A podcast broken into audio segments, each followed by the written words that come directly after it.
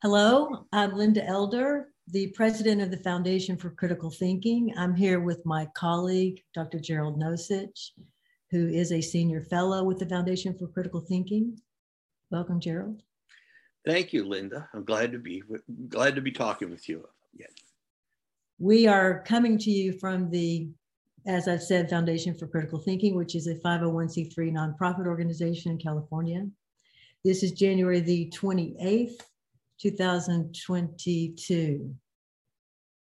We are focused in this series on the analysis of reasoning going deeper.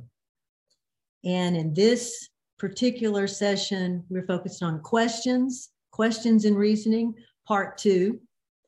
And in a minute, I'll remind you of what we did a bit in part one of the question series in the in the overall series we're asking ourselves how do we better understand this this part of reasoning? How do we go deeper in this part of reasoning?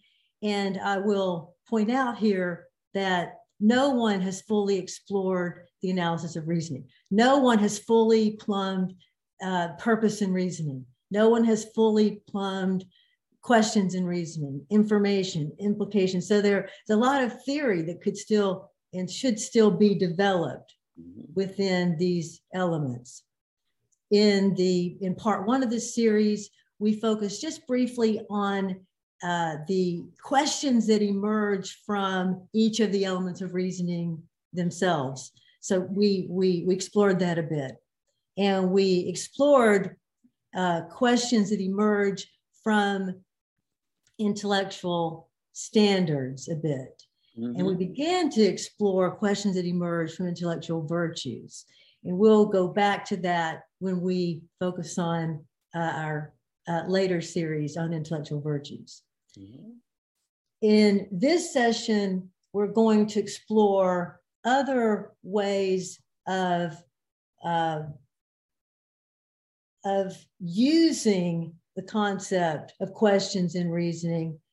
And we're going to see how by uh, making certain conceptual moves within questions, we have more power in our thinking. Now, before we begin to explore these different angles, or some of these different angles further, I want to point out that questions is, is unique as a as an element of reasoning as they all are unique. But it's unique in that for one we don't have developed theory of questions. Mm-hmm. And in the in i believe 1965 it might have been 64 richard paul was writing his first dissertation and he focused on questions. Gerald, you'll you'll know this, of course, mm-hmm. and because we've worked with that dissertation in mm-hmm. in working with Richard, and I wanted to start with that because you will remember in working uh, with that material, that first dissertation, which by the way was rejected, and it was rejected by the Richard's dissertation committee. Basically, I think because they didn't understand it. Mm-hmm. But it was also because it was highly exploratory. And Richard was trying to f- figure out, you know, how do you categorize questions in different ways? And what, what, what moves can you make within questions that will help you reason better? Mm-hmm. And so he, for example, he was talking there about clusters of questions. And he was pulling together what we already knew theoretically about questions. Mm-hmm. And I remember when we worked with Richard on that dissertation Gerald, you'll recall this.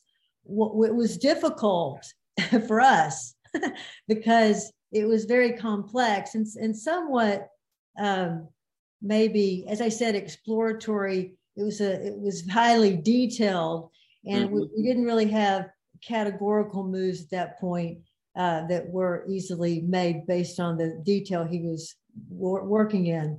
But one of the things I remember clearly was clusters of questions. So if you th- so we could start there. So we can think that questions, we can realize that questions occur in clusters. Mm-hmm. And we can we can categorize these clusters in different ways. But one of the examples I was I was thinking of was, for example, w- when you think about your health, mm-hmm. you, if I say th- think about your health, um, your physical health, mm-hmm. what are the questions that you ask about your health? And when you answer that, we're going to have a cluster or some clusters of questions, right, that are interrelated. Mm-hmm. So clusters of questions are interrelated, the way that clusters of concepts are interrelated. Mm-hmm. And you could say, couldn't you say clusters of, pur- of purposes and clusters of information and clusters of implications? So that's just one uh, early move I was thinking of. Go ahead. Yeah, no, I was just going to say, yeah, there. I guess what makes them clusters primarily is relevance, relevance to, in this case, health. For the, for example, uh, I mean that's that that strikes me just off the top of my head as the as the thread that makes that makes the cluster a cluster. Um, mm-hmm. It's not just association. Uh, oh, this brings up another thought. Right. Yeah. Yeah. Right. And note the que- and note the concept of your. I, as I was saying, I was sort of becoming more and more clear. So I meant physical health. So mm-hmm. that's a concept. So right. the concept when I when I when I ask the question, the larger question focused on that concept, we have clusters of questions that emerge. Yeah. And what, what one other thing I can say about the clusters of questions, it, it, it's uh, different, much more psychological or pedagogical or something like that. And that is um, in my classes, I often had my students work kind of extensively on asking questions. And uh, many times students would have no questions at all to begin with. And even if I gave points, they, they had, some of them couldn't come up with a question at all. But then what happened is once questions started to come, other questions emerged and other mm-hmm. questions emerged and that prompted other questions oh yeah well let me mm-hmm. ask about that i never thought about that before so that the the clusters kind of developed out of the process of questioning it's not just out of the process of questioning it's the promoted process of questioning meaning this is what our inquiry actually is about is about asking questions it's not about taking notes on the information that's being given mm-hmm. in class. Um, yeah, that, that's that's why it's a bit. It's it's very sad that mm-hmm. we don't. When we look at young children, look at a four or five year old that's been um, appropriately raised. Let's see, let's say, given the basics, it's right. you know had its basic needs met. This is a child that's going to have a lot of inquiry, asking a lot of questions. Right. Has not been told not to do that yet. Mm-hmm. It's, it's, just asking questions, asking questions, and asking questions, and asking questions, and, ask, and then uh, so the mind naturally does that. You see, mm-hmm. we, we know that from from that that data, mm-hmm. which, of which we have much, mm-hmm. and so therefore we know the human mind is perfectly capable of doing that. And if you can do it very well when you're a four year old, whatever your IQ level, right. then why why can't you do that well? I mean, many times better mm-hmm. as an adult. Mm-hmm. Mm-hmm. mm-hmm. And, um, yeah, and and one of the things that goes against it, this is now not about clusters or the logical question so much as uh, it's the kind of the culture of education.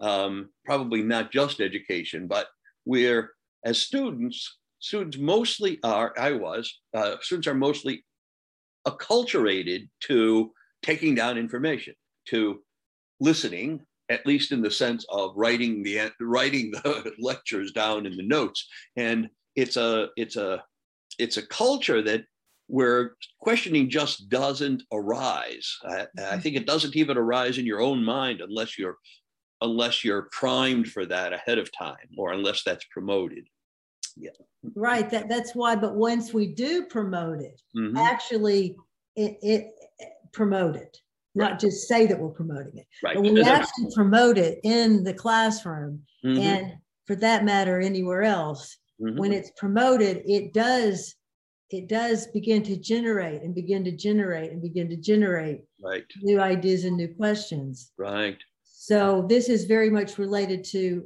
internal motivation but also external conditions for questioning, for mm-hmm. allow the allowance of questioning, mm-hmm. right?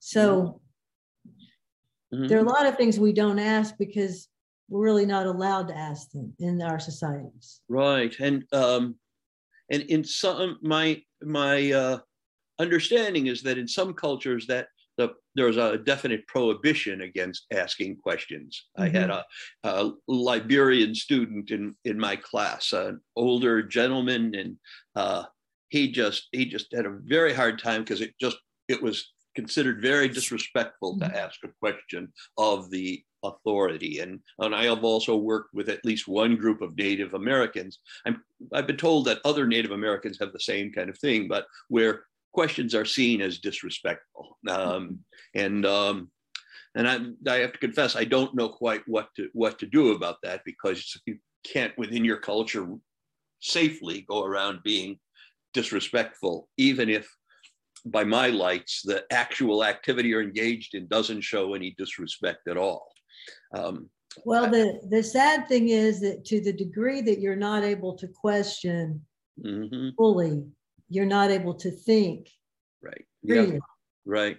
Because yeah. if you cannot ask questions mm-hmm. that you mm-hmm. actually are seeking the answer to, right. and then you don't have the answer. Right. and you're not allowed to ask it. So how are you going to, you know, how are you going to get a satisfying answer if you get no answer?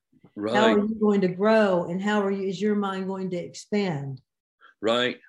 Yeah, and in and uh, I mean, I mentioned Liberian and and a, a group of uh, Native Americans, but this the same thing holds for people in uh, in our in the culture uh, in a classroom uh, as well.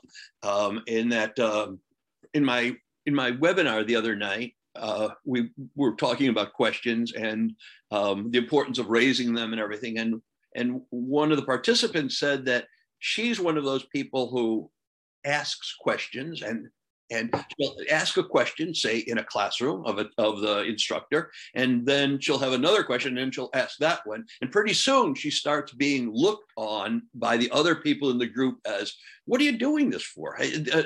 they're just massive disapproval. And sometimes that comes from the teacher as well, because the teacher wants to cover the material. And here you are taking up time by asking your questions. And, um, and so there's this, uh, it's it's not formally enshrined in our culture to frown on questions. In fact, we say the opposite.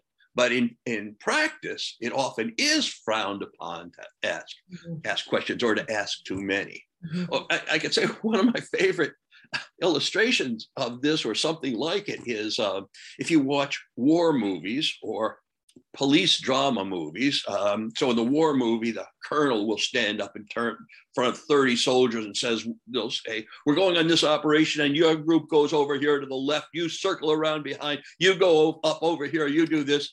And, and the, the colonel will talk for 15 minutes about the plan, and then he'll say, are there any questions? No one raises a question. I'm, I'm, mm-hmm. sitting there thinking, I got a ton of questions. I mean, right. my life is on the line about this, so the lives of all these others. What if it doesn't go right? What if, what's our plan right. B?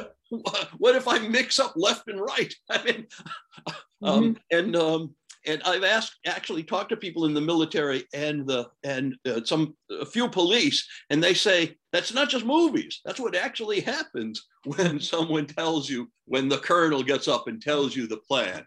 Um, mm-hmm. so uh, I think that it would I think it would take a great deal of intellectual courage in a meeting of being one of 30 soldiers where the colonel is giving you the plan to raise the question well what what do we do if this goes wrong i think that mm-hmm. would be seen often as obstructive as not mm-hmm. being part of the team whereas to me it right. makes a better part of the team this is why intellectual autonomy is so important yeah right so if we again if we encourage the intellectual the, the development of intellectual character mm-hmm. then a person is is in a situ in a situation like that right. is able to uh, first of all say, okay, here's my real question, and second, is it safe to ask it? Yes. And right, and That's so right. and That's right. Mm-hmm. So you have to be able to make both of those moves, mm-hmm. and you've got to make them well. Right. So then, I think so that that, that students asking questions of the teacher is one is um, in in the in a kind of situation like the one you were mentioning Mhm. in class uh, a few minutes ago, is is it illuminates for me one of the problems, one of the reasons why we're not advancing critical thinking very much in education is because we're not placing questions at the heart of teaching and learning. Mhm. We are still placing content, undigested content at the Mhm. heart of teaching and learning. So we still have massive amounts of lecture going on Mhm. decades after we've known it doesn't work. Right. And I mean, the, the research has proven it. We knew, we've always known it for hundreds of years if you were paying attention. But some people need the, the actual, you know, scientific data. Okay, it's been for Mhm. decades, but we're Mhm. still thinking that we can just cram ideas into students' heads. So my point is that until until students are generating questions regularly in the teaching and learning process, um, we're not going to be able to um, move very far in in human societies because Right. we're not we don't know how to ask good questions. We wouldn't know we, we don't know when we do have a good question. We don't know how to break that down into other questions we Mhm. don't know what moves we can make with that question. We, we Mhm. don't, we aren't using the right standards for approaching the question. Mhm. And questions is just, you know, 2,400 years after Socrates has just been swept under the rug. Yeah, Socratic questioning, we like that. But what, what does that mean to you? And how are you engaging in it? All right, so I'll let you in, I'll let you to come in to get a word in edgewise here, Yeah. Gerald. no, I I wanted to say, um, I, I think in many ways uh, that lecture is is the opposite of questioning uh, in pedagogical terms. And so I wonder how it is that so many people could believe in lecture or uh, engage in it so completely, given all the evidence that it doesn't work and the evidence bef- even before we did empirical analyses Right. of it. and it's uh and, and as i think about it it's because lecture does sometimes work the way it works is if it's something you already know a huge amount about Mm. and now you hear somebody else who also knows a huge amount about it but has a somewhat different point of view and you're able to you know, think your way through it Right. and I think that's the role that most uh, professors are in, most instructors are in. That is, they know they know their area really well, and so it seems as if just explaining it clearly conveys it to the other person. Mhm. Whereas, in fact, what conveys it to the other person is having a question, having the question answered or responded to at least partially, and then raising another question and working out your difficulties or your or your misunderstandings or the gaps. Um, so I think there's a mechanism that makes lecture so still so prominent. Yeah. Yes, I'm glad. Thank you for that, that, that um, qualification. Mhm. So there are certain cases where a lecture is um, perfectly appropriate, but these are going to be areas, and now connecting it to questions, Yeah. where, as you've implied, if not stated, Mhm. the people involved in those high level uh, lectures are Mhm. asking when they walk in a whole host Right. questions. Right. We've got these questions going on in the back of our mind. Now, Yes. what do you add to that? Okay, I'm making, I'm making that move. I'm making this move. I'm making that move. Mhm. Now, lecture still may not be the best way to even teach in that, those situations. Right. It doesn't mean that it's the best way, but Right. it's, it's, but you, so I, that's very important for people to see. So if Mhm. you, if you're, if you're lecturing to students without these skills, Right. then they're not making any of these moves Right. and they don't know how to make them. So how are you teaching, how are you going to connect these great ideas that you have to this, these students that are asking no questions and just are asking when this class is over? Right. Right. Um, yeah. Yeah. So this is connected to the idea, the important idea, again, that thinking is driven by questions. If you Mhm. have no questions, there can be no understanding. You you are if you have no questions, you're not asking any other related questions because you don't have the first question. Right. right You're not in the room of, of yeah. learning in this in this content if you Right. don't have any questions. Mm-hmm. Mm-hmm. So that is why Richard always opened his classes with, "What are your questions?" hmm hmm And that doesn't mean I'm going to answer them. It means I want to know what they are. And because when you tell me your questions, it, then that I can assess Mhm. to a large degree where we are in in the content. Mhm. Mhm. Mhm. So go ahead. No, I was going to say, and there are many mechanisms for that because sometimes students just don't want to say the questions out loud in class. But Mhm. I, I can, I, I think I may have gotten this e- either this technique or the idea for a similar technique from Richard, and that is just pass out a very quick survey. Um, which of which of the concepts in class are clear to you? Which of them are unclear? Which of them are in the middle? And in effect, it, it's generating questions because now they have to think, okay, is this concept clear? Is this concept uh, not clear? And uh, and they can just they can just check, so I can get a quick rundown of what of what they're understanding, and that's related to questioning. Yes. Right, because every time you have one element, you have the others. That's Right. that's why if you're really focusing on, well, let's say you're focusing on concepts. Mhm. In other words, what are the concepts you've learned at this point in the classroom, into in the class? Um, then when you t- when you articulate those concepts, Mhm. then that the your articulation implies questions. Right. Right. Okay, so so we've talked just a little bit about the the complexity of questions. We we just just touched on the concept of clusters of questions, and that that idea has not been fully developed. Mhm. But and but you get the idea. Um, like you could say, you could say, here's an assignment for for you for for all of us. So you could say, what are the cluster questions most prominent in your life? Mhm. So Mhm. then I could say, let's go back to men. So let's go back to uh, physical health.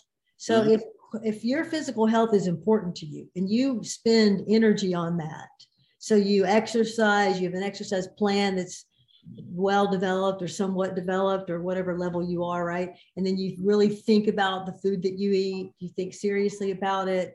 You you know you have my body is my temple kind of mentality about what you bring into your body. You see, so all of these th- these are per- these particulars I'm, I'm talking about now are would be personal to a given individual Right. and so i could but i could say so so that's so that's one part of your life potentially that is a entails a cluster of questions that you're Mhm. asking and that you're pursuing and then what's another one let's say your your your career Mhm. be another example and then your intimate relationships or your parenting right so you have these these rooms in the house of your mind and in those rooms are question clusters Yeah, and and I want to say just the just the move you just made. I was looking away to write write it down. You said you began by saying if health is something that's very important in your life, what are the clusters of questions around it?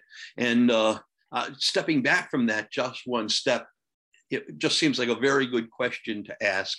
So, what are the most important ideas in my life? The most important concepts in my life? You then went through a number of them, and um, but that's a very unusual question for a person to ask about about her life right um, what are the most important parts of it that i can question. What are the most important concepts for that i revolve my life around? And now what questions do i have about those?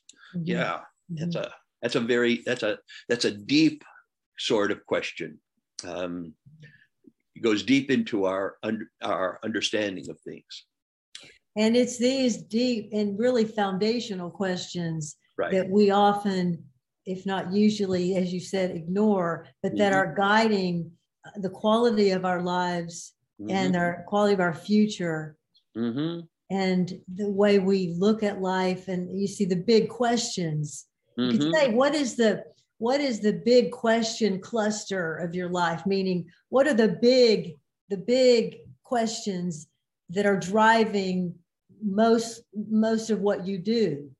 And because at the end of your life, you want to be able to look back and say, I lived the life that I would have hoped I could have lived. hmm hmm hmm And that means asking the right questions. Yeah. Yeah.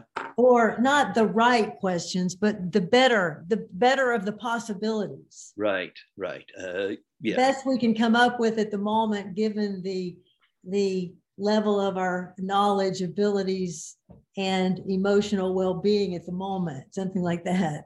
Right. Um, yeah, the way I might, uh, the way I might obsess about how to get about a scratch on the side of my car or something like that.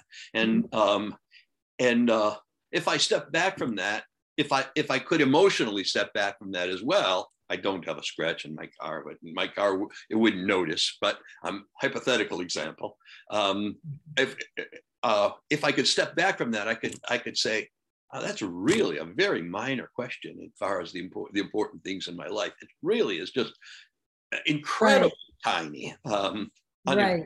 Yeah.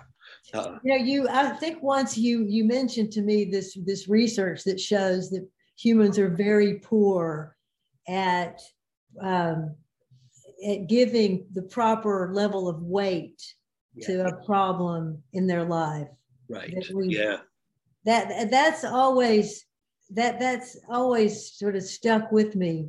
I remember one time I had my uh, I think it was my purse stolen from a car, mm-hmm. and that as soon as I realized what had happened, I started telling myself really strongly this is not a problem, uh-huh. just an inconvenience. Right. This is not a problem. Uh huh. That's right. Somebody yeah. who's using your credit cards right now, that's not a problem. Right. You're going to have to get a new driver's license. It's not a problem.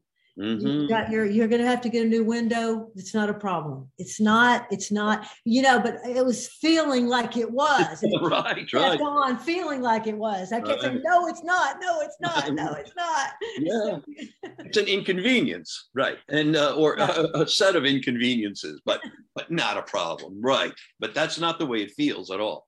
Um, putting things in putting things in perspective mm-hmm. keeping things into proper perspective mm-hmm. is a very powerful concept. Yeah and illuminated by the question how important is this in my life? How important is this? Exactly exactly. So then let's turn so we could obviously get into further uh, discussion on clusters of questions but now we each have an assignment. We could mm-hmm think about the, all the main areas of our lives and the main questions we're asking. Mm-hmm. And then um, we've talked about the importance of asking questions. And we've talked about the importance of encouraging the asking of questions. And this is an open-ended encouragement. Mm-hmm. It's not just, okay, now is a question and answer session. Okay, that's it. No, we're not asking questions right now. We're only asking them here. No, we mean that we can ask it whenever it's appropriate, you know, the time has come and I'm, you know, allowed and, and I can, then I can ask freely.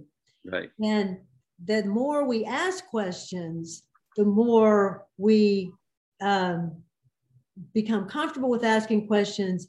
We also see that um, that we we really can't learn without asking questions. Right. I want to give just a very quick example. I had a, a personal example for me, when I was a graduate student and I was taking a statistics class, mm-hmm. my professor was really trying at critical thinking, but he mm-hmm. didn't quite have he didn't have the concepts. Mm-hmm. He so he came in and he and he read um, something from um, I forgot exactly it was essays that were totally unrelated to statistics. Mm-hmm. And we didn't know why he was doing that. And then he sat on the his table, his desk, and he just sat there. He didn't say anything. And what he wanted, we figured out, you know, a bit later, is that he wanted us to ask questions. Mm. And he, but he didn't know how, right, to say that. And my, maybe he finally said, you know, so nobody has a question. All right. So then I, I was looking right now. Statistics is not really my thing. I mean, I can do it if required, and you know, mm-hmm. math is fine if I have to, but you know, I don't really love it. Mm-hmm. But I, I, uh, so it wasn't really my favorite class, and I didn't really want to be, you know, like putting my heart and soul into it. But there he was asking for questions, and nobody had one. So I thought, well, I've got at least one, and I'm sure that somebody else in here probably has that same one. So I'll just ask that one. And you know, so I asked that one question, and then people around me going, "Yeah," because they're writing the answer. So you see, they had the same question. So uh-huh. then, I, and then nobody's asking questions, so I asked another question. And so you see, from that I learned just right. go on and ask it you know because of course i learned it a lot earlier that if you if you just participate if you just sort of push yourself forward a bit and say you know okay well here's a question i have then suddenly you you can ask questions. So you mm-hmm. ask it once you can ask it again. You're going to keep asking. Mm-hmm. so it builds. This these skills build this confidence builds when we just go ahead and take the chance. Right. And i, I want to make a little proviso in it uh, about asking questions, and that is uh, sometimes people ask me, um, or sometimes people draw the conclusion that it's always good to ask the question. And there's a sense in which that's true, but it's not always good to ask the question out loud. That is, there's the question of safety. Right. I mean, if you're in Stalinist Soviet Union, there are questions you, you should not be asking out loud. It, it, it's probably very, it's probably good to have them in your mind, but even there, even having them in your mind, you might blurt it out at the wrong occasion. Mm-hmm. But so, uh, so there's nothing about asking questions that dictates that those should be asked out loud, and that mm-hmm. also includes in class. Um, I, I once, as a fellow professor, took a sat in on a course in 20th century music composition, and the we're engaged in spelling chords. And, and the teacher said, okay, you got to ask me about this. The exam's coming up. If you don't ask me right now about what you don't understand, you're not going to do well in the exam. Nobody asked a question. So he repeated it more stridently. Mm-hmm. You got to ask the question. And the student said, okay, so how do you, how do you spell a B flat in a chord? And, and the professor went, Oh, if I've told you once, I've told you a thousand times. Oh my goodness. so I'm sure he didn't do it consciously, but right. he set the person up. Got the question, yeah, and then he slammed down in front yeah, of the group.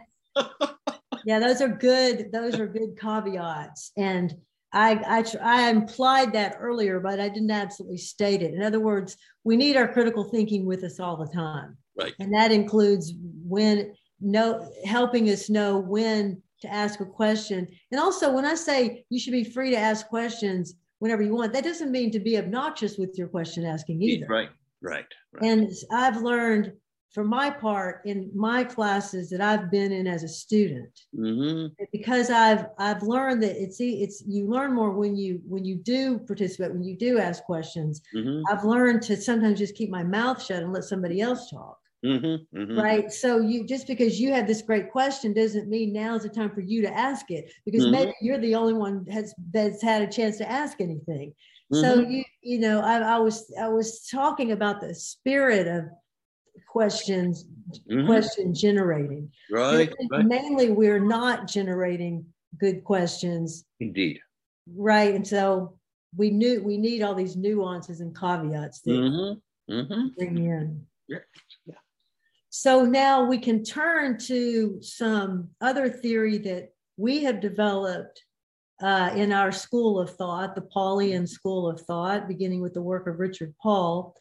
And we can um, we can burrow in a bit to let's say um, any one of them. So let's let's focus on what we call three types of questions. Mm-hmm.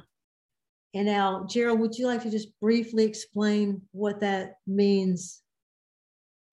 Well, there are. Uh, uh, it, it's we say it in different vocabularies at different times, but one is that there's a, a kind of question called we call a one system question, and that is uh, typically those are kind of matters of fact or uh, the kinds of things that you could just look up somewhere. Um, what's the boiling point of lead is, is an example of a one system mm-hmm. question. I don't have to do uh, the only critical thinking I have to do with respect to a question like that is figure out where to look it up. Uh, it's just a straightforward question. One system. Another kind is um, is a no system question, and that is it's a question that doesn't really have exactly a logic to it at all. Sometimes it's like, um, "What's your favorite opera?" Well, and or I mean, a joke I used to tell long ago is, "What's your favorite color?" Orange. Wrong You can't right. be you can't be wrong. I mean, it's just your favorite color. And and somebody even says, "Well, why is orange your favorite color?" Uh, there just doesn't quite make sense. You you might make up a story from childhood or something like that, but it can just be your favorite color. So there's no systemat, there's no system to it. There's I don't have to figure anything out. There's another way of putting it, where mm-hmm. I think of figuring out as a rough and ready synonym for reasoning it out. But then the most interesting type of question from a critical thinking point of view is multi-system questions. And that is where we have to think through relatively complex questions and we have to approach it from using different ways of thinking about it. If I'm a, if I'm a medical doctor, at least two systems I have to bring is first my medical knowledge that I'm bringing to bear and the, the whole systematics of the medical knowledge I'm bringing to this patient's problem. But then another system I have to think in terms of, or I should think in terms of, is that patient's psychology, the, how the patient is going to take what it is I'm going to be saying and what they're going to be doing about it or not doing about it. And those are very different systems. Um, and that mm-hmm. happens very prominently when we combine disciplines with one another. Um, when we have a sociological question which has a biological dimension to it, for example. Uh, we have to think it out in terms using different systems, and that gives rise to judgment and judgment answers, where judgment answers can be correct or incorrect, but much of the time they're they're multifaceted answers with multiple with multiple parts, and there may be no hard and fast single right answer. Mm-hmm. Let me say let me say one more thing about the one system questions, uh, often just classified as factual questions. I like thinking of them as one system more than as factual. But even though those are one system questions, meaning I don't have to engage in critical thinking about them, once upon a time they were critical thinking questions. That is, people had to figure out and experiment to find the boiling point of lead. So before that was known, that was a multi-system question. How do I go about finding it out? How is it related to other similar elements in the periodic table, though they couldn't have said that because there was no periodic table then. Um, so people had to think in terms of multiple systems to come up with the factual answer. So it once upon a time did involve critical thinking, um, though it's so well established that it doesn't need that now. So um, let let me let me um, come back to that if I could, and just if I could just then recap mm-hmm. what you said. Please do. And then, and then come back to that and other some few other examples. Mm-hmm. Okay, so the way I understand this is that questions, all questions can fall into one of three categories according mm-hmm. to this scheme either it's a, as you said, one system question, you mentioned questions of fact, we might also say are questions of procedure. Procedure, right. Right. So it may be a complicated procedure, mm-hmm. but the procedure is agreed upon mm-hmm. by educated users or specialists in the field, depending on the the case, or educated thinkers rather right. than users, educated thinkers or specialists in the field. Mm-hmm. So if you ask what is the boiling point of lead and somebody says well you know i think it's like 28 degrees somebody else says well i, I think it's you know and they just start throwing out numbers mm-hmm. and somebody says well let's just you know vote on it mm-hmm. well, obviously they don't understand the question right. they don't understand that that is a scientific question mm-hmm. and it's mm-hmm. answered in a scientific way mm-hmm. Mm-hmm. using scientific procedures and those procedures are agreed upon by let's say mainstream or the best scientists in the field, depending on the case. Mm-hmm. So we we um, for for system one questions, we're looking for the right answer or the right procedure for finding the answer.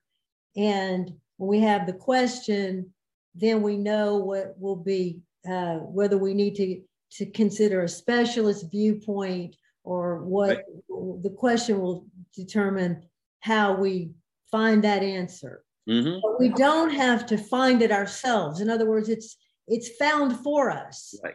It's been found. Right. now, although I want to just give a slightly different view from the one that you gave, I don't think that every category one question falls into the category of that it was once a complicated question. So, for example, who is your mother? So, that I know who my mother is, I've always known it. And that is a question of fact. Mm-hmm. And now, if somebody said later, well, Linda, you said it was a question, it was a, it was a, you knew who your mother was, but here's your birth certificate showing that that's not actually your mother. Right. Um, but um, I could say, well, when I met when I met mother, when I thought of mother, I, I was thinking of the one who raised me. So that's my mother, no matter what paperwork you show me. But anyway, my point is that there are a lot of questions that don't have to be didn't have to be proven by someone. They were questions that we know by implication. And these fall into category one. Some of these are category one questions. Right. And and I I think I would approach it a little differently, though I do take your, your the case uh, the, the motherhood one, but uh, one system questions that have, let's say, a right answer. Mm-hmm. Um, giving the wrong answer, they're still one system questions. Yes. right.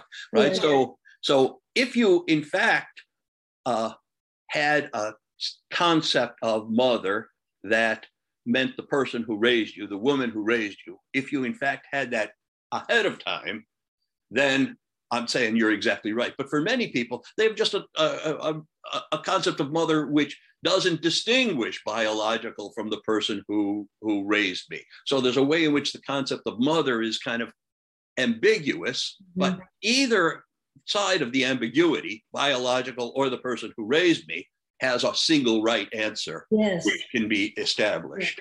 Yes. Yeah. Yes. Once you say that this is the use that I intend mm-hmm. by this question, right? Then the one system, right? Right.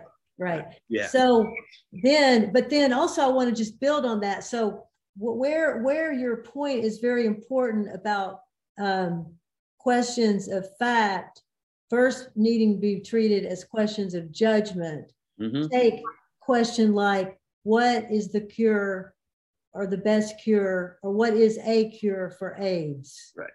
right. So there may be a cure. There has there hasn't been a cure yet, I don't think, but we're, you know, that basically it's yeah much better. But let's just say, right. So um so I don't, I'm not sure exactly the status. I know there are medications that make it so that people can live maybe mm-hmm. a normal lifespan if you have AIDS, but that's not the same thing as a cure. Right. So what I'm saying is that if you take the question, what is a cure for AIDS? Let's say eventually there is going to be one.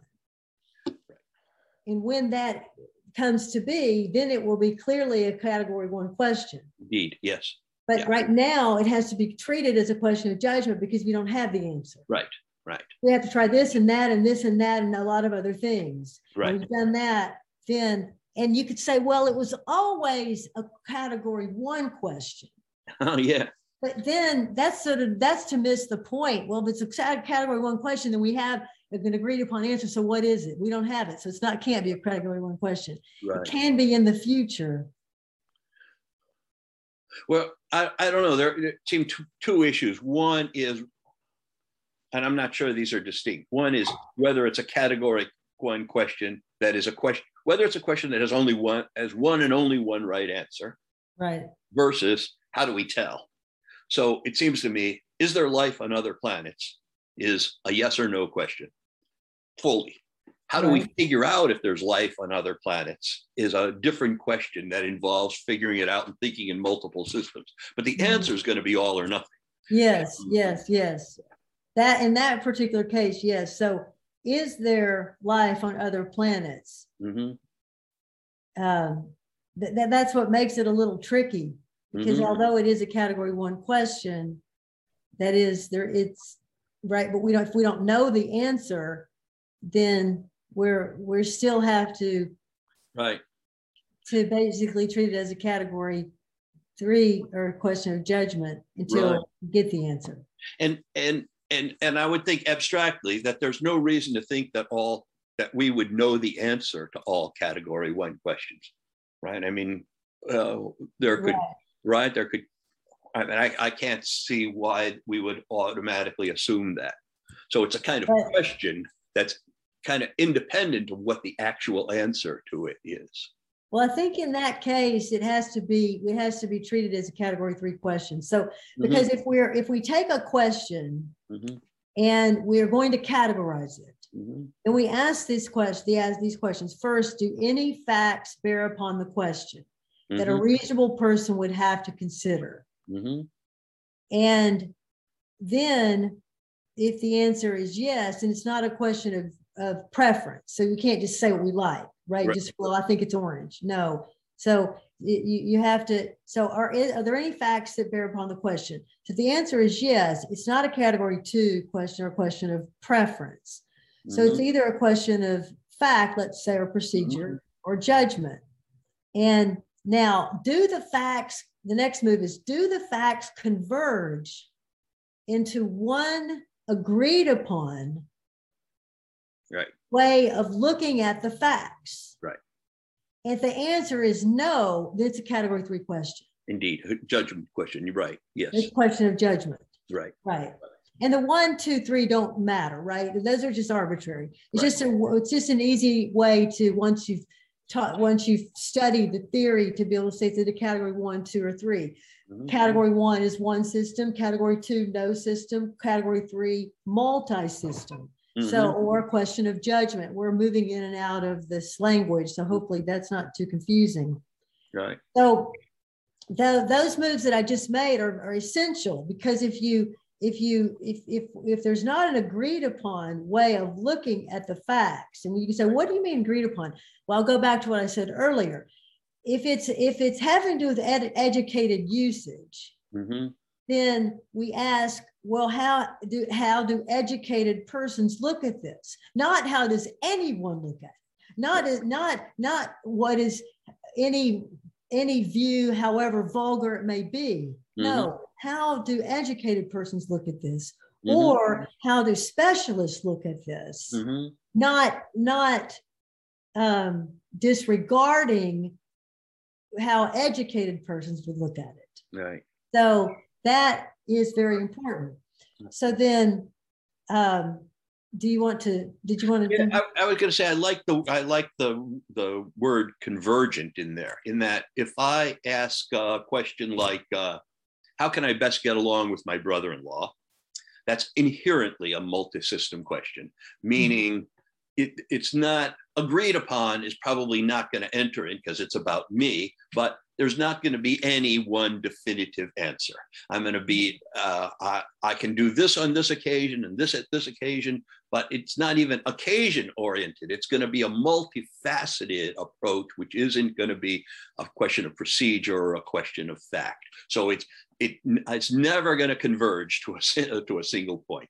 Whereas many questions like the AIDS one might in the future converge mm-hmm. to a single point if we do find yes. a cure for it, right? Yes. So then to kind of to, to sort of recap then the whole and move a bit more to preference and judgment. So questions can fall will will fall into one of these categories.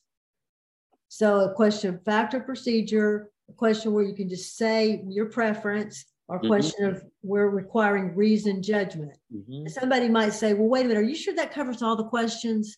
Well, are, what other questions are there that don't fit? And I would say, well, you could add, if you want to stretch this, you can add metaphysical questions. Mm-hmm. right. Uh, yeah. So, um, but then you you could just say that a metaphysical question is a multi-system question too. Yeah. yeah. Right. Probably, so yeah. Right. So a metaphysical question is not a question of preference or fact because it's right. being metaphysical. It's beyond the beyond our understanding right so in any case questions beyond our understanding if you want that category we can add a fourth but questions beyond our category uh, well i mean beyond our understanding well, what do you do with those? So go ahead, Gerald. Can I ask you for an example of what you mean by a metaphysical question? Um, is is um, the is everything um, well you could you could you could take the ultimate question of how did we get here like anything how did anything arrive in, in the world in in the universe mm-hmm. Mm-hmm. so then you go to the the uh, established sort of arguments everything mm-hmm. either, either everything came from nothing everything always was or mm-hmm. everything came from a supreme being mm-hmm. so which is which is another way of saying everything came from nothing i think anyway everything came from nothing everything came was always was mm-hmm. everything came from a supreme being none of those make sense Mm-hmm. logically Mm-hmm.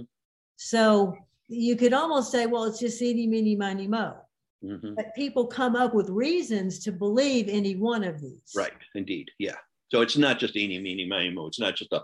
It's not just what happens to come into mind, but it's not as if, yeah. I don't know what else to say except to say that it's not as if we get we get some enlightenment about about the question, but it's not as if we advance very far toward answering it.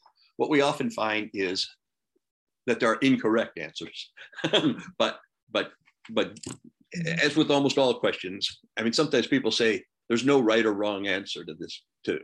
but I think that's wrong. There are almost always, as far as I can tell, wrong answers to questions, even if there's not only one, only one right answer. So, um, yeah. So, Well, what what people and now you're bringing in another big subject, and that is the sub- the, the concept of relativism. uh-huh. And uh, in other words, um, people who believe basically that all questions are questions of preference. In other words, you can just say anything you like, right, right. right? You have your opinion, Gerald. I have mine. So we just sort of disagree. Okay, then well, well, depends on the case. Mhm. You know what? So, so are we going to disagree on whether the world is round or flat? So, okay, you think it's flat and I think it's round. So let's just toss a coin. Or yeah. or Let's no, agree to disagree. So- yeah, no, that that's that makes it- right. It makes no sense. So there and, and people. Let's just take the way that people treat um, the COVID nineteen vaccination. You Mhm, see, they're using this argument. Well, you've got your opinion, I've got my opinion.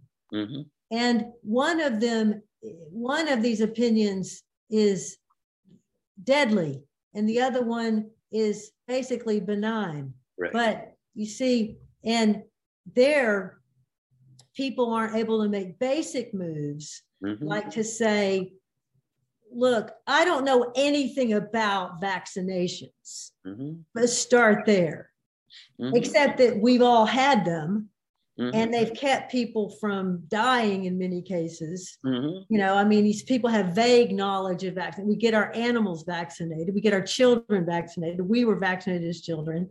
Mhm. But beyond that, it's, you know, like a vague way of thinking about it in many cases. So then now there's a lot of propaganda out there about uh, vaccinations being dangerous and being pushed by the politicians who, or Mhm. that they're, they're, Bill Gates is trying to put a microchip in all of us. It's going to come through the vaccination. I mean, lots of people believe that sort of thing. Wow. And so then what but but these people cannot make these basic moves. They cannot say, again, I know nothing about vaccinations, again, about except this little bit. I see all this stuff, this, you know, it's floating around here, all this information. mhm, But it seems to me that this question, should I get a vaccination, is fundamentally a scientific question. Yeah, right. So if if the politicians are are saying this and they're saying that, that shouldn't really be relevant to me if it's a scientific question. Why why should I be asking what the politicians think? Any of them. I'm going to ask what do the best scientists think who know something about vaccinations? Mhm, mhm, Now, even then, we have to have some trust. I mean, at some point, mhm, but it, it, it, you see, these are very fundamental moves. Is it a scientific question or not? If it is, is there agreed upon answer? Now, the vaccination was a little messy in its rollout because we had people die that shouldn't have had to die, and some of the vaccines were better than others. Yeah. Well, um, uh, as you know, I, I am very interested in history, and it's just uh, interesting that when Jonas Salk came up with the first polio vaccine, and and uh, it started sweeping through the country. I don't I don't know if you know who Walter Winchell was, but he was the most influential media person in the United States on all the radio programs during the 40s and 50s and on television in the 50s. Extremely influential. And even if you don't know who he is, uh, you might recognize his voice. He had a kind of staccato voice. And he said of the polio vaccine, of Salk's polio vaccine, this vaccine may be deadly. And he and a lot of people refrained from getting the vaccine because they trusted Walter Winchell. They trusted him on, on other matters so much. And um, a big difference between that and COVID is that one of the reasons his scare did not inhibit the polio vaccine as much as the current vaccines are inhibited is that everybody was already aware of polio. I mean, they were terrified of polio, whereas now there's a lot of denial of COVID or of it of how bad it is, um, uh, even though they're all, all, all these people have have died from it. but there's another thing I wanted to yeah. say about this, and that is, um, to me, uh, uh, I don't want to call it brilliant because it's so pernicious and horrible, uh, but the tobacco companies in the late 70s invented this advertising technique in order to say to defend uh, cigarettes as not causing cancer. And the, it's a single phrase experts disagree. And to do mm-hmm. that they can find an expert somewhere who says something else. And now that's spread all over the place. Experts disagree. So um, so notice that that that that first it's completely irrelevant. Of course, experts disagree. They're humans. Um, there are going to be some people in any field who don't believe in climate change, um, mm-hmm. even though the vast, vast majority of them do. Um, but it gives people a, a, kind of hook to hang yes, their, yes, their disagreement yes. on in the face of sci- uh, science conclusiveness. Mm-hmm. Yes, yeah. Yes, that's true. So relativists can always find some mm-hmm. angle to justify their mm-hmm. their absurd relativistic positions. Yeah. Now there are times when relativism is relevant. Sure. so if you say, "Well, are you short, Linda? Are you a short person?" well, mm-hmm. relative to most other people, yes, mm-hmm. I am.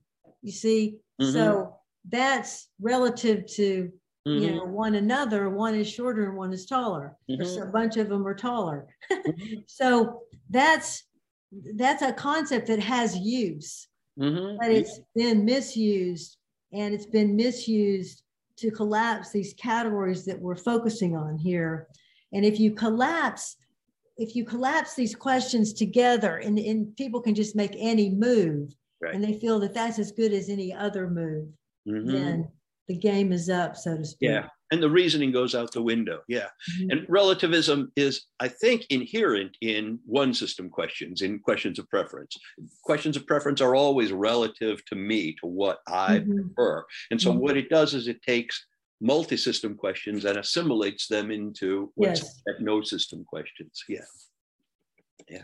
Now, just so, just again to help people understand, so when we take we think of the uh, one system questions, Gerald gave what is the boiling, boiling point of lead?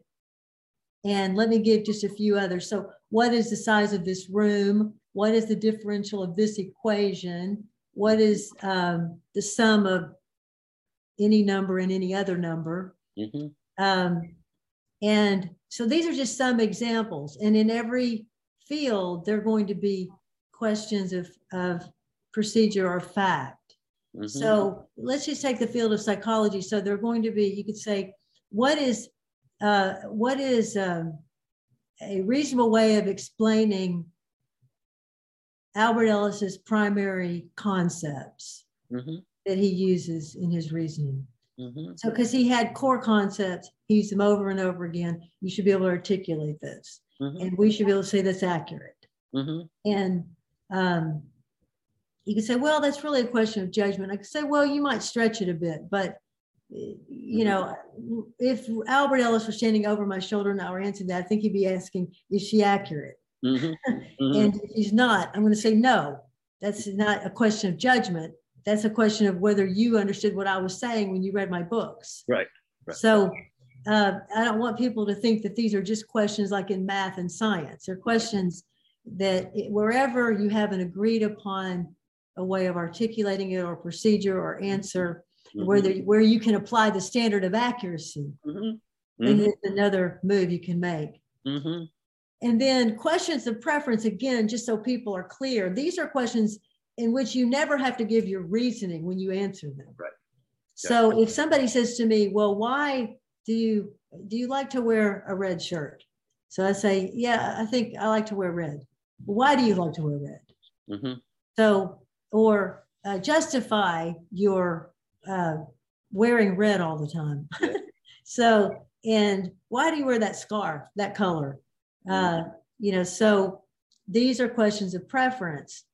Do you like to wear your hair in a certain way? Do you want to be tattooed? Do you mm-hmm. want to wear jewelry?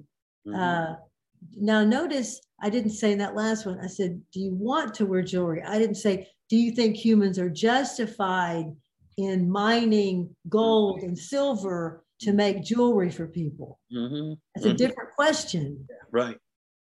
And I just said, do you want? If I say, do you want? And you say, so if a teacher says, what did you like about the field trip? And you say, not a damn thing. you can't, you can't further judge them. You ask them what they liked about it.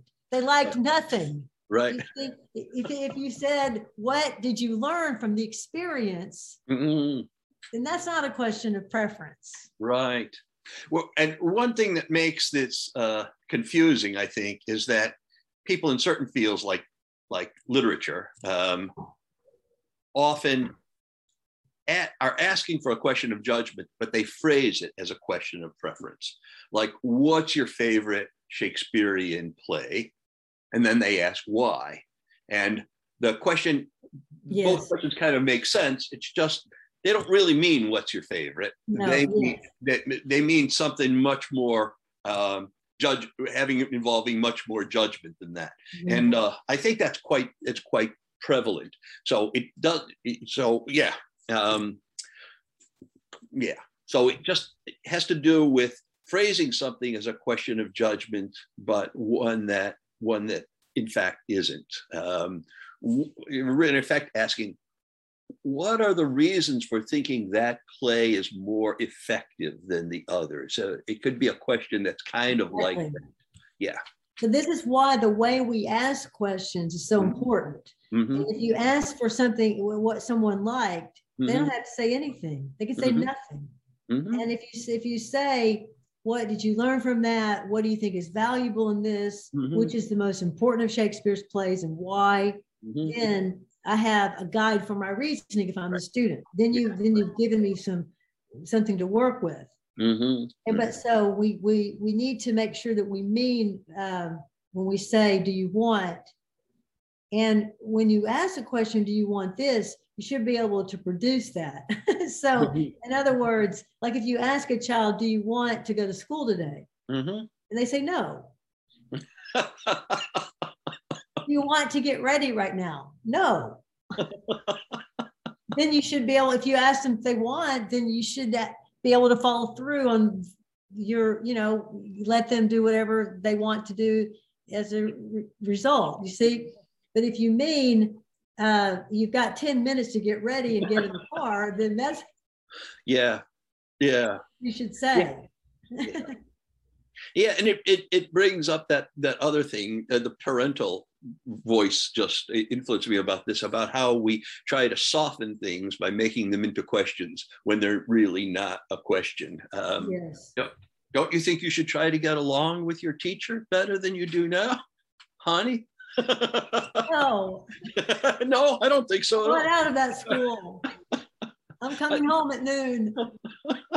no, I've considered that question and I, I, I've decided, no, I don't have any good. right. So this is, you know, this just shows the importance of using language with, with clarity and precision. Mm-hmm. And as it were, accurately in context, depending mm-hmm. on what you're driving at. Mm-hmm. So, and I might add that, you know, people will often impose their wants on other people. This often happens in a marriage when it begins to dissolve. Right. So the the the let's just say uh, the the woman wants to wear a certain dress to a party, and the man starts saying, you know, it's not appropriate. I don't want you to wear that. I don't like that dress. Mm-hmm. And so she's chosen something that she wants to wear that she would enjoy wearing. Mm-hmm. And it's a question of preference mm-hmm. and in her mind. And then, you know, the other person is constantly imposing, or in this case, imposing, mm-hmm. let's say it's a habit. And it can mm-hmm. go the other way as well. That's just one case. Right. Right. Yeah. So if somebody says, I don't like your hair that way, Linda, my answer, my question is, well, who asked you what? yeah. Right. To, right. you know, impose your your views on me. And right. this is also important bec- uh, to cultural, um, the, the cultural arena, mm-hmm. because often, again, cultural relativism, of course, is a problem where we're not dealing with just a a culture's preference, right? But an ethical dimension of human life. Mm-hmm. So, uh, so in other words, mm-hmm. people have um, a right to do all kinds of things culturally that they want to do. What do you like to wear? Do you want to wear anything? Do you want to wear nothing? Do you want to um, wear your hair this way? And all these things that you might want to do that are just having to do with your preference in terms of style. A lot of sexual behavior falls into this category, mm-hmm. but not all. And so that's why ethics is so important in knowing when you're dealing with an ethical question or where you're dealing with a cultural question. Mm-hmm. Yeah, indeed. Yeah, very, yeah, very, very much so. Um, yeah, and and what it's uh, okay to do, meaning accepted to do in one culture, can be very different from what it is to do in another culture. And and indeed, even two of the things we mentioned before, if, if you're in that culture, that question may never arise in your mind because you're just so used to dressing the way they do in their their culture or the way we do in our culture. I mean, I can't imagine wearing a speedo to teach my class. Um, um, uh, uh, so, if people know what that is, yeah, it's one of those abbreviated swimsuits. Someone told me. Um, That's what I thought. um, yeah. So uh, if you walked into a class, so I'm imagining you walking into a classroom with 30 to 40 students mm-hmm. and you're walking into the front of the class with only a very slim swimsuit on. Right. That would not be conducive uh, to education no, at all. I don't think that would be right. acceptable in that context. Right. And unless something comes up for me, I, it, would, it would never, I would never raise the question. So should I wear a swimsuit to class today? I just, uh, mm-hmm. I just wouldn't. So culturally, the thing uh, the thing, the question often doesn't arise. And then the other one has got to do with safety or an implicit unconscious idea of safety. And that is to a certain extent, I need to, as the swimsuit example shows, I need to accommodate myself to the expectations of others. I can't just be, I can't wantonly be uh, offending people I don't want to say you can't. Uh, I mean, there, there are problems in wantonly offending people. Um, even if it's even if it's legal and ethical. Um, well, if this gets into social social conventions, let's say, right. and customs, right? So now I was thinking when I was explaining what you were trying to, what I, what I heard you saying, I was imagining now a different scenario where a person is teaching a scuba diving class, mm-hmm. and everyone's got swimsuits on, Mm-hmm. And it's perfectly, if you walked out there with a suit on, right? Or you see, they'd look at you like, so you were crazy. So the context is to a large degree determining what what rules we have to apply to ourselves right. in that situation. So in this in this dialogue, for example, where there are certain rules that apply. So we have to dress in a certain way and um, like we're not eating while we're talking, right? We're I'm trying right. to think of obvious examples. We're right. trying to make sure that everything's quiet on the outside so we can have this discussion. Mm-hmm. Um, mm-hmm. You know, so and I've got lights here. So now I work with my lights quite a bit. I don't know if they're mm-hmm. working perfectly, but you see, so yes, we're we're trying to make this situation conducive to learning on right. the part of the listener or the viewer. Right. And right. if we come in with shocking behavior or offensive behavior according to social rules, mm-hmm. then they won't be able to learn. But I've been, we've been in, I've, I've taught workshops for say, like, if, for example, in Hawaii, if you teach right. workshop there, one of the things that people do is they bring in a lot of food. So they bring in food for everything, you know. And so during the workshop, you, there's just piles and piles of food on all the tables. Mm-hmm. And I'm thinking of, you know, working with the content. yeah. And and that's a cultural thing. So that so that's um, and also people there, you know, dress in certain ways, right? They they they wear uh, the professional people tend to wear more relaxed mm-hmm. Hawaiian type clothing. That's mm-hmm. very common there. And so that's these are all questions of preference and and mm-hmm. they are appropriately so. So if you, know like to have a lot of food while you're working in a workshop, why not? You know, that what's wrong with that? that that's not going to violate any standards of mm-hmm. ethics. Mm-hmm.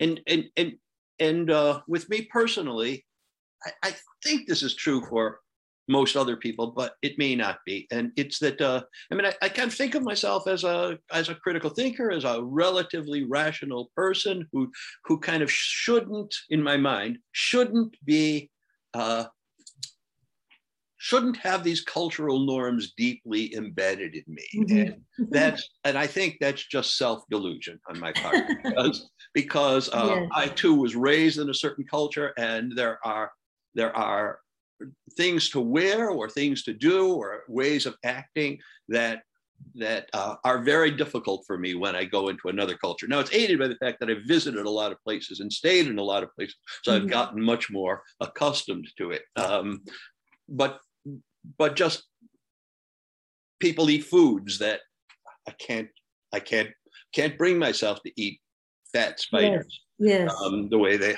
the way they do in Cambodia. I mean, it just mm-hmm. uh, and uh, and uh, I know it's completely cultural. Um, right. That doesn't get me out of it. Mm-hmm. Yeah. Yeah. That, that's that's interesting. Yes, I think it's good when you place yourself in that situation. So I remember once eating um, in it was at Singapore, an area that was the Indian area, mm-hmm.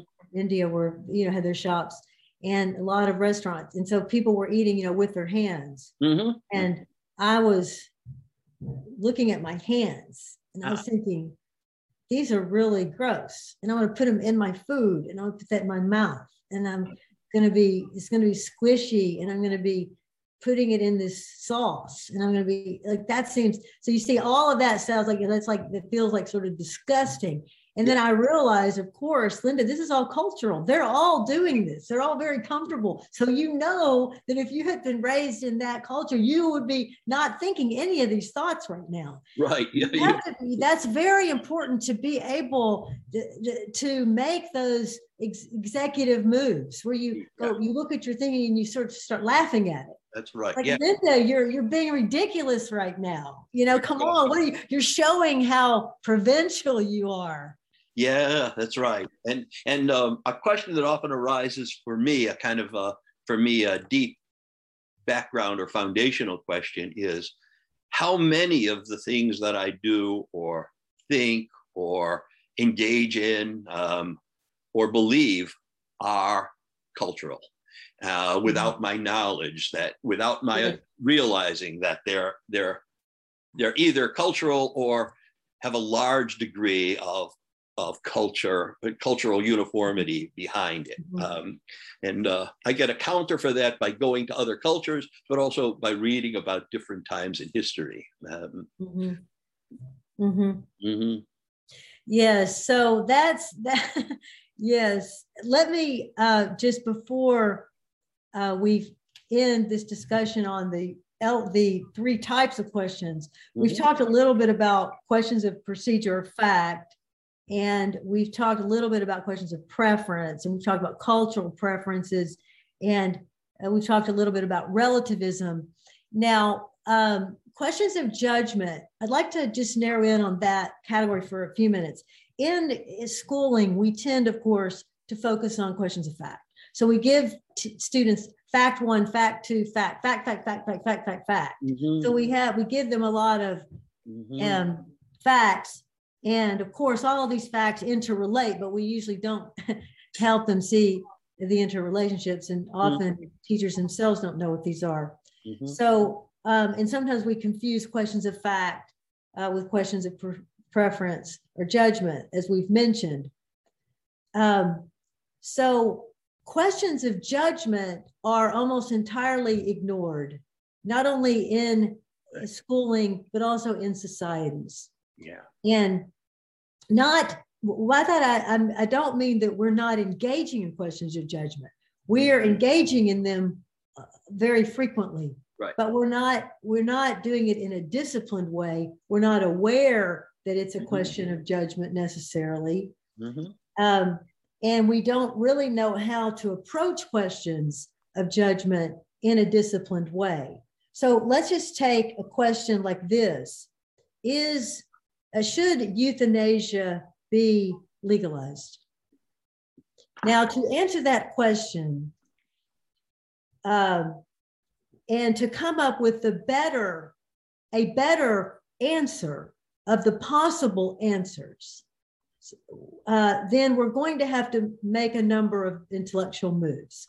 Right. We're going to have to consider the viewpoint of the person who would want to engage in such a practice. So the person who wants to basically have the right to, kill themselves. Mm-hmm. And th- we've got to, with intellectual empathy, understand the thinking and the feelings and the pain of such a person mm-hmm. coming to such a point.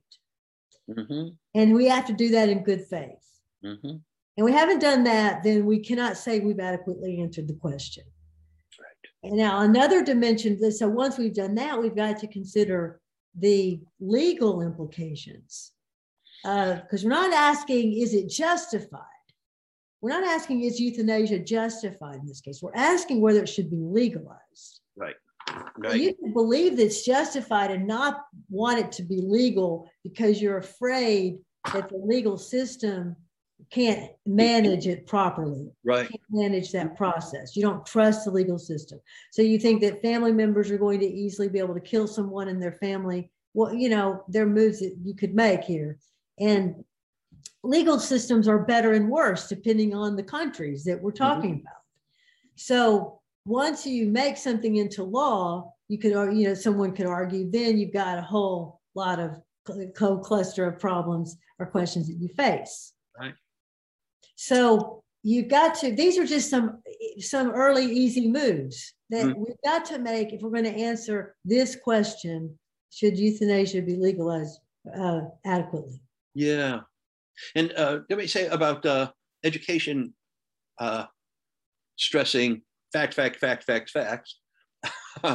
um, and uh, and the role of facts. Uh, so I'm I'm uh, I'm uh, suspicious.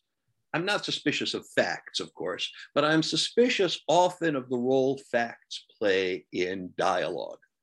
In that, so the the mm-hmm. extent of my understanding, I, I see very few substantive questions which are ever answered by stating a fact or even a group of facts. Um, and often, what people do is they say a fact as if that settles the matter, right? Like the, the question of euthanasia, you mm-hmm. can say, but the, a person can say, euthanasia, that's killing someone. and that's a fact. but Mhm. You can't settle the question of whether euthanasia should be legalized or is okay by stating a fact like it's killing someone. Or Mhm. people sometimes, so I'm not going to be saying anything about whether abortion is justified or not, but people sometimes will say, abortion is taking a life. Well, of course that's true, but that doesn't settle the question of whether it's justified or should be legal or anything like that. And, and as far as I can see, people use resort to questions as a way of not having to confront what's really going on. I'm not saying always, but often. It's a way of stepping out of the Yeah. of the actual issue that Mhm. you're discussing.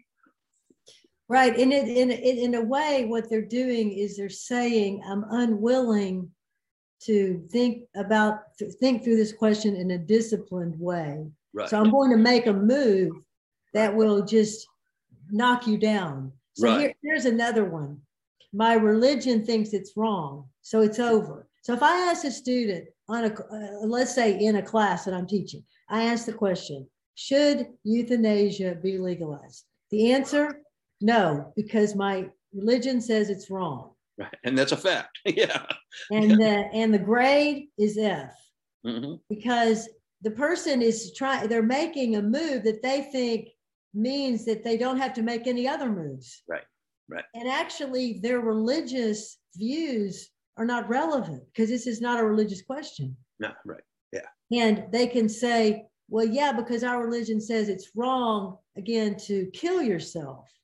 Mm-hmm. Um, but then, how does that take into account the suffering of the person who wants to die? hmm The person who wants to die, who would be able to get it, done in a legal system, Mhm. is going to have to be suffering to a very high degree and have to be uh, cognizant of what they're doing, fully cognizant. hmm So you're saying to me, you don't have to think through that. You don't have to even consider that because your God says it's wrong. hmm Or the report, the report of what your guide says. Exactly. So where are we getting those thoughts Right. from that Right. that are attributed to God? Hmm See, and then suddenly it's like, well, somebody wrote them. Well, who Mhm. wrote them? Well, the hand of God. Wait a minute, what hand of God?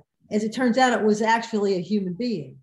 hmm Whole And bunch. as soon as you say that, then the, it's wait a minute, somebody wrote that down using their ideas out of their head. And you're telling me that that's going to trump a person suffering a horrifying disease. hmm And as I say that, when I say that, the horrifying disease, I'm trying to be there. I'm trying to imagine that feeling of Mhm. wanting to die because you're in so much pain. And if you can't do that when you answer such a question, then you are not um, you're, you're not in good faith Right.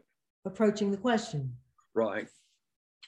And and I think kind of related to that, the way uh, the way questions of fact or procedure, one system questions, and and questions of judgment, multi-system procedures. I, I think that in many cases it's not all or nothing. It is about the boiling point of lead, but the role of experimentation shows that some things tend strong to become much more strongly questions of fact without necessarily going all the all the way toward that. Uh, I mean, Aristotle and Freud believed that watching violent films uh, made or tragedies uh, gave you catharsis, and you were purged of your feelings of, for Aristotle, pity and fear, but that it, it helped you has uh, become more accustomed to your life. And uh, there have been lots of now experiments on that where it's been shown fairly conclusively that nothing like that happens. That in fact, watching something that's that's violent induces a greater amount of violence in the person who watches it. So what that does for me, it means that catharsis, which was originally a multi-system question, let's think it through. How does it work out? But that the experimentation doesn't quite doesn't refute the idea of, of catharsis happening, but it gives a strong fact-based reason to doubt it. Um, so, and I think it doesn't have to be about the catharsis one, but I think there are a lot of such questions. As you do more experimentation, it doesn't get doesn't always get things all the way to yes or no, but it gets things all the way to well, ninety percent of our evidence is on this side. Um, so, if you take the question, does violence, uh, let's say, viewing violence, uh-huh. Or in Aristotle's case, maybe reading about violence, if you're if you're, then then you are then that's kind of good for you because you're catharting. That's one view. Right. Right. And yet, so in other words, if the question then was, does does um, viewing violence lead to violence? The answer for them was no, but the right. answer, in fact, is yes. Yeah or or oh. and probably tends to be yes which is yeah exactly so yeah. not necessarily obviously you see that's one of the problems with studies mm-hmm. it doesn't mean that every person who engages in watching something violent becomes violent right it means that there's too much of a tendency in that direction mm-hmm. to be comfortable with mm-hmm. just, just mm-hmm. allowing this Mm-hmm. Anyone who's ever had a child and allowed them to watch violence on TV, and usually it's in cartoon form, mm-hmm. mm-hmm. they they can see their child engaging in the violence. I mean, yeah, especially, yeah. Um, well, I'm hesitant to say, especially boys, because I'll get into trouble if I say that. But uh, I do think that there are certain tendencies that can be pulled, called out in people, and right there it's all right and it not necessarily in other people mm-hmm. so so then um, the important thing here for me is, or one important thing is that is that the is that questions of judgment are essential for us to be able to reason through mm-hmm. and um, we there are better and worse answers to these questions. Right. And then I think we could begin to wrap this up and, and really go back to our earlier discussion on clusters of questions in the assignment that I gave, mm-hmm. which was um, if you if you if you ask the question, how should I live my life?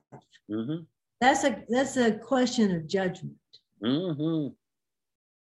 And I think I think that all of the all critical thinking theory and discussions should lead us to live better somehow. and so we could ask, mm. well, what are the big questions driving my life? What are the big questions I face in my life? Mm-hmm. And are these questions of judgment? And if so, how well is my judgment here? Mm-hmm. And and then really use these these questions to get gain leverage in our thinking so if yeah. we're if we're in a discussion with someone and they're racing let's say you start to suddenly you're arguing about a category one question mm-hmm. it's a question of fact that you're arguing about mm-hmm. is there any is there are there any apples in the refrigerator mm-hmm. well i think there are four now last time i looked there were three i'm pretty sure there were four well, why not just wait until you well, we don't really know. We're on the way to the store. So we have to, well, we don't know the answer. So let's just say that we're going to have to count them when we get home. People get into, you know, big fights over things like this, you know, mm-hmm. whether there's a, there are any apples in the refrigerator. Mm-hmm. So if you're dealing with the question of fact, you can say, wait a minute, this is a question of fact. Can we just wait and answer mm-hmm. this later? Why are we discussing this when we don't have the facts? Mm-hmm. Mm-hmm. And then, or is this a question of preference? Wait a minute, are you imposing your preferences upon me? Am I imposing them upon mine on you? Mm-hmm. Or is this really a question of judgment where we and we have enough data to answer the question? Mm-hmm. So, in other words, questions of judgment, by the way, presuppose questions of fact. Because if we're dealing with a complex uh, question of judgment, then they're going to be questions we need to answer before we answer those questions. Right. And there we're going to have to have data. So if, if we're if we're asking a question should let, let's just go back to should euthanasia be legalized? And let's say that we agree that that people should be allowed to end their own lives all things being equal. Let's just say we think they should have that right. Mm-hmm. but then we think but then we say but you know i don't really know how the legal system would handle this mm-hmm. in other words i don't even know how this would work in the legal system how would this how would this become law and what would it look like you see mm-hmm. then now i'm out of my realm of knowledge mm-hmm. Mm-hmm. So I can't, maybe at that point, I can't really say whether the legal system is going to be uh, able to handle this. Indeed, yeah, right. Issue.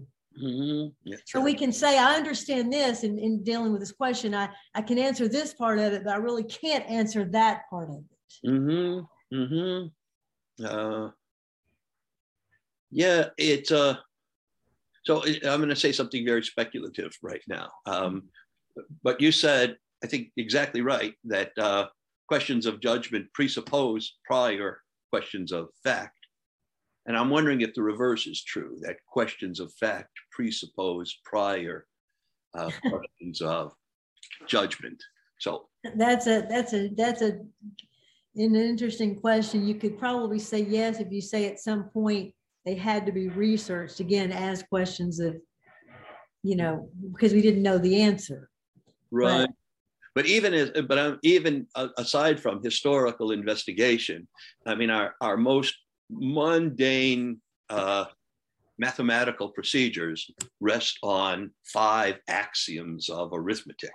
And axioms are assumptions. Uh, they're not ever proved. So, and, and um, what we say about physics, kind of hard and fast kinds of things, rest on mm-hmm. Newton's laws of motion, mm-hmm. which mm-hmm. turn out not to mm-hmm. be quite right, have to be adjusted by relativity theory. So they rest on these reasoned judgments, which are themselves not proved, but are axiomatic for what follows. So, yeah. Yeah, yeah I could see a, how that. Yeah, that definitely I could see that. Yeah. Um, but I, so I think for practical purposes, to wrap that up, we ask, are there any facts that we already know are right. agreed upon? Indeed. if there are, we can count on those as facts. Right. Then do we, yes. is that as far as we have to go, or do we have to go further and now get other facts having to do with other parts of the question and or mm-hmm. other points of view that have to be considered Indeed, in yeah. answering this question? And that, by the way, is one of the hallmarks of the question of judgment there is more than one way of looking at the the facts. Right. So there's more than one point of view relevant here. And we yeah. have to think within all of the relevant viewpoints and with all and all of the relevant data mm-hmm. to answer it. And if we leave any of that out, then mm-hmm. we really can't justify our answer unless we just say, I just don't know the part. I don't know the I don't know that. Mm-hmm. And if you don't know it and you can't find it, or it's not reasonable to think that you should find it in context, right. then you should just make that move. That's the part that I don't know. Right. Indeed. Indeed. Yeah. So I think Gerald, uh, we should now wrap this up. We we had intentions of covering more, of course, and we can continue the question series.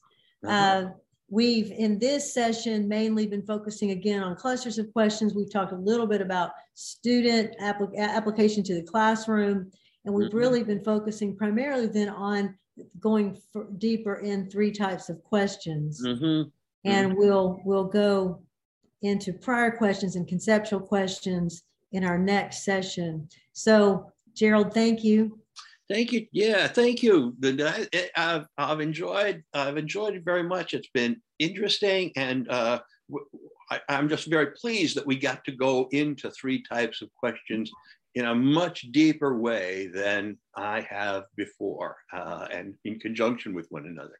Um, so, it's, it's always it's always enjoyable. The time always flies by, and it's um, it, it's just thrilling to be able to build on one another's understandings mm-hmm. and to explore some ideas that we don't always get a chance to explore right. in working in our introductory uh, yeah. sessions.